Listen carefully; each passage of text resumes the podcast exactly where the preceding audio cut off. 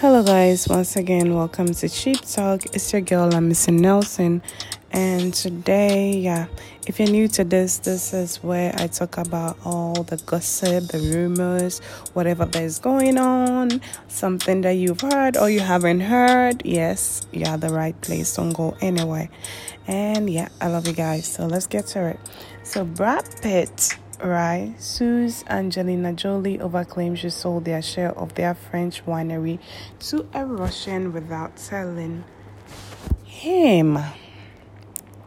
So, um, Pitt's claim in court documents he and Jolie bought the winery in 2008 for 28.4 million, and which time and at which time she put down about 40% of the funding. So it's like Brad Pitt.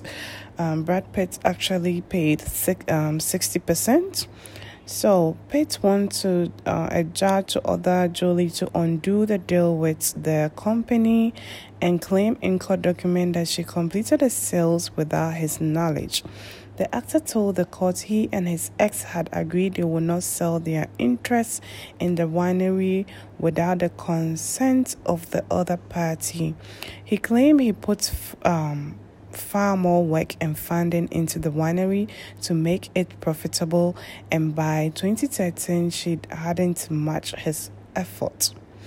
The court documents were filed in Los Angeles Superior Court and obtained by New York Post page 6 column.